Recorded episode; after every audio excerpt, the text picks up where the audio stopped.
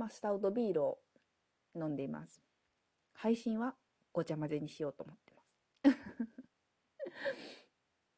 いやー、うま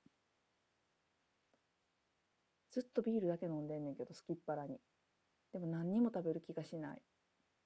まあ、ご飯も用意してあるから、この後食べると思うけど。今現在何にも食べる気がしないよ。まずいな。ビールがうますぎるんだな、これ。さて、そう、何と言いますか。うん、最近、まこれも多分配信する頃には終わっていると思うんですが、旅のなる木っていうポッドキャスト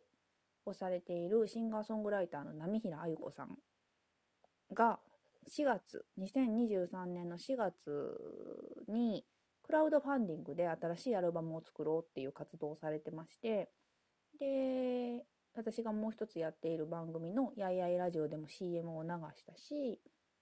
えー、先日はアジア幸せ特急っていう、これまたポッドキャスト仲間の、えー、部長とたっちゃんと私と3人で、えー、古民家、うちの古民家からその波平さんのクラウドファンディングを紹介するっていうか応援するっていうか うん、どっちもできてたんかちょっとわかんないですけどもうそれを題材になんかやいや言うでただけのような気もしますが、まあ、そういうスペースをやったりさせていただいて 何ていうかめちゃめちゃ波平さんとか旅のなる気をされてる菅井さんからもありがとうって言ってもらえて本当嬉しかったんやけどごめんなんかむしろ我々勝手になんか楽しんませてもらってるかもみたいな。うんなんかねそんなそんな感じの日々を送っています。であの本当だからすごい楽しかったんですその時。部長とたっちゃんと3人でもう土平日の午前中にわーわー言いながら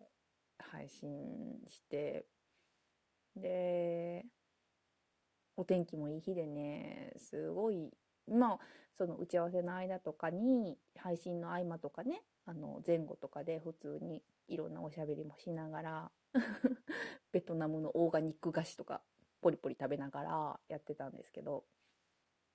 まあ、それを今度聞いてくださって波平さんがまたねあの旅のなる木の第100回記念なんと100回記念やのに結構そのクラウドファンディングの話我々がやったスペースとか CM を流していることとかそういうことについて結構もうね旅のなる木の時間やのにその結構そういうことに触れてくれてはってそれがねしかもねその配信が結構まあなく上がったんですよね。自分たちがスペースしてアイラジで CM を流して割とすぐその波平さんがコメントしてくださるっていうタイミングがあってなんかこうポッドキャストでお便りを送り合ってるようなうんポンポンポンってこう反応が返ってくるみたいなそういうのがあってめっちゃ面白かったし楽しかったし嬉しかったんですよね。で、えっと、部長は波平さんにお会いしてるんですけど私はまだお会いしたことがなくて本当にメールとかお便りとかでやり取りさせてもらってるんですけどうーん何て言うかなそのまあ、100回記念っていうこともあって、ポッドキャストを、まあ、100回はやっぱりね、やらじでも100回記念ってやりましたけど、やっぱり3桁結構、わあ、3桁いったっていうのはね、配信者としては結構、おおっていう一つ区切りにはなるんですよね。いや、ラジも本当100回ありましたから、ありがたかったんですけど、うん、なんで、あの、そやな、我々のそのスペースの話もしつつ、その大元には、ポッドキャストからできたつながりっていうのがあって、いや、ほんとね、ほんと、もう、旅のなるきと、私の接点は部長です。アジア幸せ特許をされてる部長。で、今 他にもいろんなつながりを部長に作ってもらっていて、波平さんも人と人をつなげる力のある人だって、そう、紹介されてたんですけど、ほんとね、そうやなって思うんですよね。で、まあそういうことも波平さんは言及されてて、うーん、なんていうかな、こう、うまく言えないんですけど、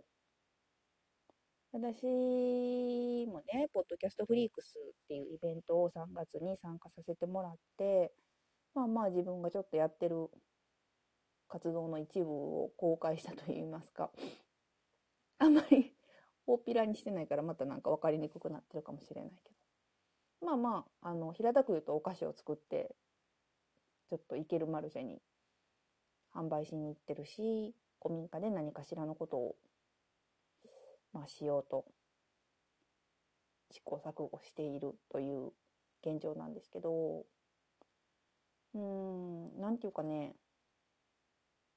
美味しいものって本当に今世の中に溢れていてですね、コンビニのスイーツむちゃむちゃうまいじゃないですか。で、なんか、うん、夜中に仕込みとかもさせてもらってるし、一人で、まあ売れないことも、お菓子がね、売れないこともあるし、なんやろな。何してんのかなっていう時もあるんですよ。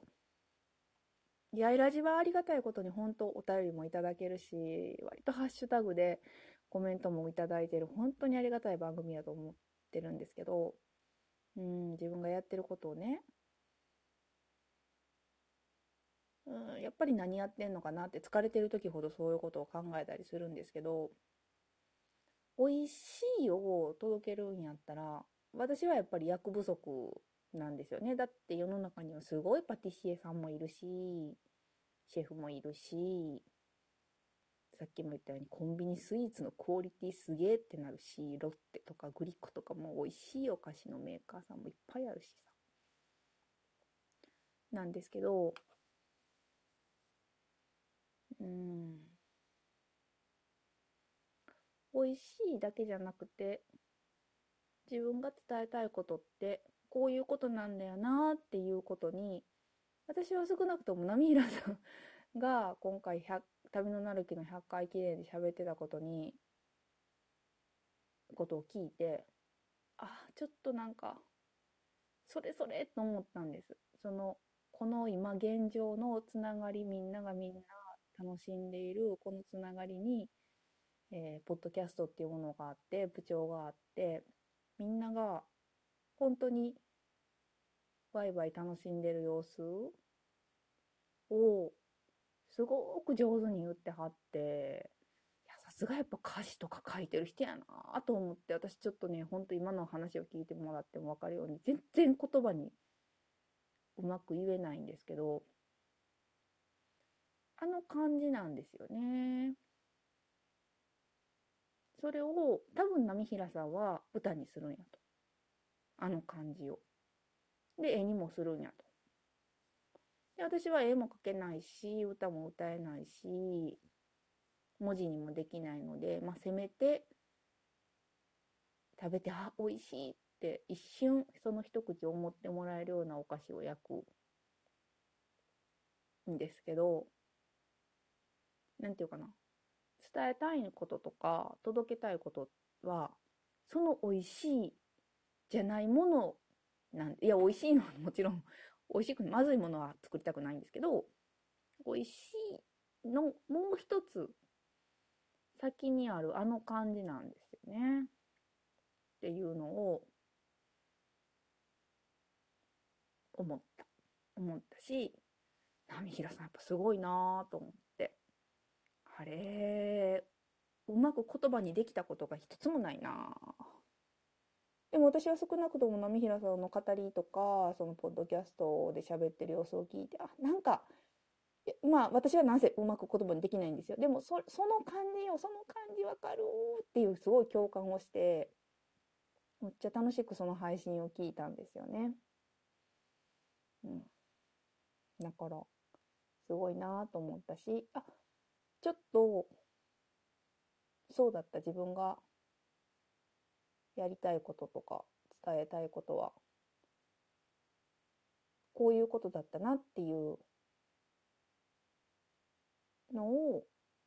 うん。もう酔っ払ってる。うん、思い出すきっかけになりました。うん。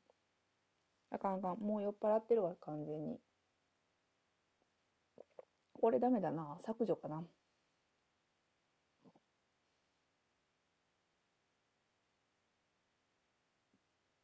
春の陽気に、なんか、のぼせて、よくわかんないこと言っちゃった。あかん。これで切ろう。ありがとうございます。うん